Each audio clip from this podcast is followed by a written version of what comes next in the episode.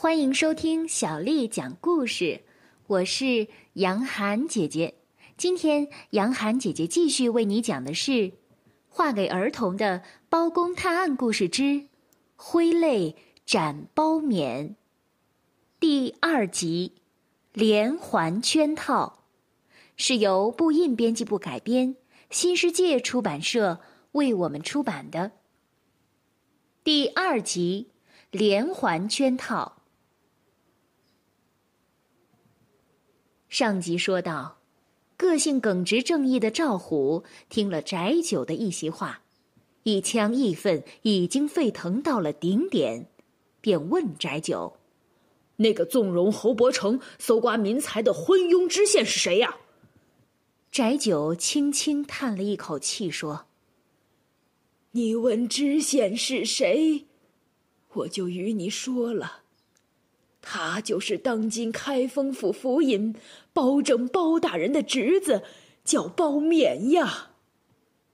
哦，赵虎一听，心头一颤，暗道：哎呀，坏了坏了，这包大人忠心耿耿，一心为国，哪知他的侄子竟然这般不孝，我得思量思量该怎么做才好。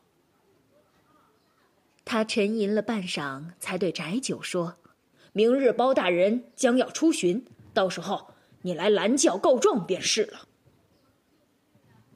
赵虎又掏出了一些碎银子给翟九，接着说：你要如此如此。翟九听了之后，千恩万谢，然后拖着沉重的脚步走了。这边赵虎沿着旧路下山，神不知鬼不觉地回到了包大人的行府。一路上他不断想着，不知道明日包大人收到状纸会如何处置。这一夜他翻来覆去，总是睡不着。次日早晨，包公一行人沿路寻走，来到了一座桥边，只见围观的人群中突然冲出了一个人来，此人正是翟九。他一声一声地喊道：包大人，冤枉啊！包大人，冤枉啊！同时便拦跪在包公的坐轿之前。赵虎。包公人在轿内，唤着赵虎说：把那人的状纸呈上。赵虎依令做了。包公接过状纸一看，脸色大变，不一会儿才说：来人呐，把告状的老汉带回刑府，待本府仔细询问，再做定夺。就这样，翟九被带回了刑府。包公立刻唤来包兴说：你速速赶去萧山，将那包勉给我叫来，快！包兴眼见包公一脸寒意，心想大事不妙啊，也不敢多问，跨上了马，就朝萧山的方向急急奔驰而去。话说这包勉还不知道大难就要临头，正在县府内散着步，听到包兴求见，连忙将他迎到了后堂。只听见包兴上气不接下气地说：老爷来了，楚州巡视有人拦轿告你呢。包勉一听，也感觉到了事态非同小可，连忙拉了包兴详细询问。待听了包兴的说明，包勉又气又恨，才知道是自己的一时不察中了侯伯成的圈套。他蹙着眉头，后悔不已。其实包勉初上任时，也曾牢记母亲王氏的训诲，要做个清廉的官，为百姓谋福利。他对县里豪富侯伯成的劣行劣迹也早有耳闻，也曾兴起要把这类恶霸扫之而后快的念头。于是他颁下了禁令：一要禁赌博，二要除懒汉，三要除暴安良。对于勒索百姓的坏人，他也是恨之入骨的。所以当他上任不到半年的时间，县里的土豪劣绅都纷纷收敛，百姓也终于能安居乐业，日子就这样过得无忧无虑。然而侯伯成这一帮坏人岂肯就此罢休？他们知道包勉一不贪赃，二不枉法，眼见硬的不成，便使出了软的计谋。当下侯伯成叫人四处传播，称颂包勉是天下第一清官，接着又动员乡里百姓出钱制作歌功颂德的匾额。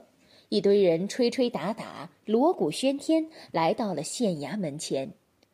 包勉毕竟是少年得意，免不了虚荣之心，一看见侯伯成如此大张旗鼓，便觉得盛情难却，只得将他请进了县衙之内。从此，侯伯成便和包勉亲近了起来。一天，侯府来了人，向包勉禀告：我们家侯老爷病体沉重，急着想要见大人您一面呢。这时候的包勉对侯伯成已经没有什么戒备之心了，一听见侯伯成病重要见他，不假思索地成了轿，就来到了侯府。一进侯府，只见厅堂内灯火阑珊，正中央则摆了一大桌的酒席。包勉正在发愣，却见那侯伯成亦笑盈盈地迎了过来，说：包大人到萧山上任以来，勤政爱民，我侯伯成今日就代表萧山百姓略备酒菜，聊表一份感佩之意。包勉见侯伯成心意诚恳，便不拒绝。入了座之后，酒过数巡，不胜酒力的包勉就醉倒了。时到三更，包勉终于酒醒，一睁眼，却看见床头坐着一个美丽的妙龄女子。他一惊，赶忙问道：你是何人？那女子也吓了一跳，浑身发抖，跪倒在地上，哭着说：我本是良家女子，父亲原是朝廷礼部的一名官吏，只因那庞太师见我有几分姿色，要纳我做妾，父亲不肯，竟被那庞吉诬陷，打入大牢。可怜我那母亲伤心过度，不久便病逝了。我孤身一人葬了母亲之后，就卖身来到侯府做丫鬟。包勉看着女子说得声泪俱下，不禁生出了同情之心，便说道：待我设法救出你的父亲便是。女子连忙回答：要救家父，谈何容易？那庞太师官大势大，谁不怕他？女子顿了一下，接着又说：如果包大人能够帮我筹得10000两白银，或许就可以赎我父亲出狱了。包勉一时口快，竟然立刻答应道：好，那我就帮你筹钱。女子一听，立刻跪下来磕头，说道：有了包大人的恩情，小女子就是做牛做马也愿意呀。小乖乖，今天的故事就为你讲到这儿了。如果你想听到更多的中文或者是英文的原版故事，欢迎添加小丽的微信公众号爱读童书妈妈小丽。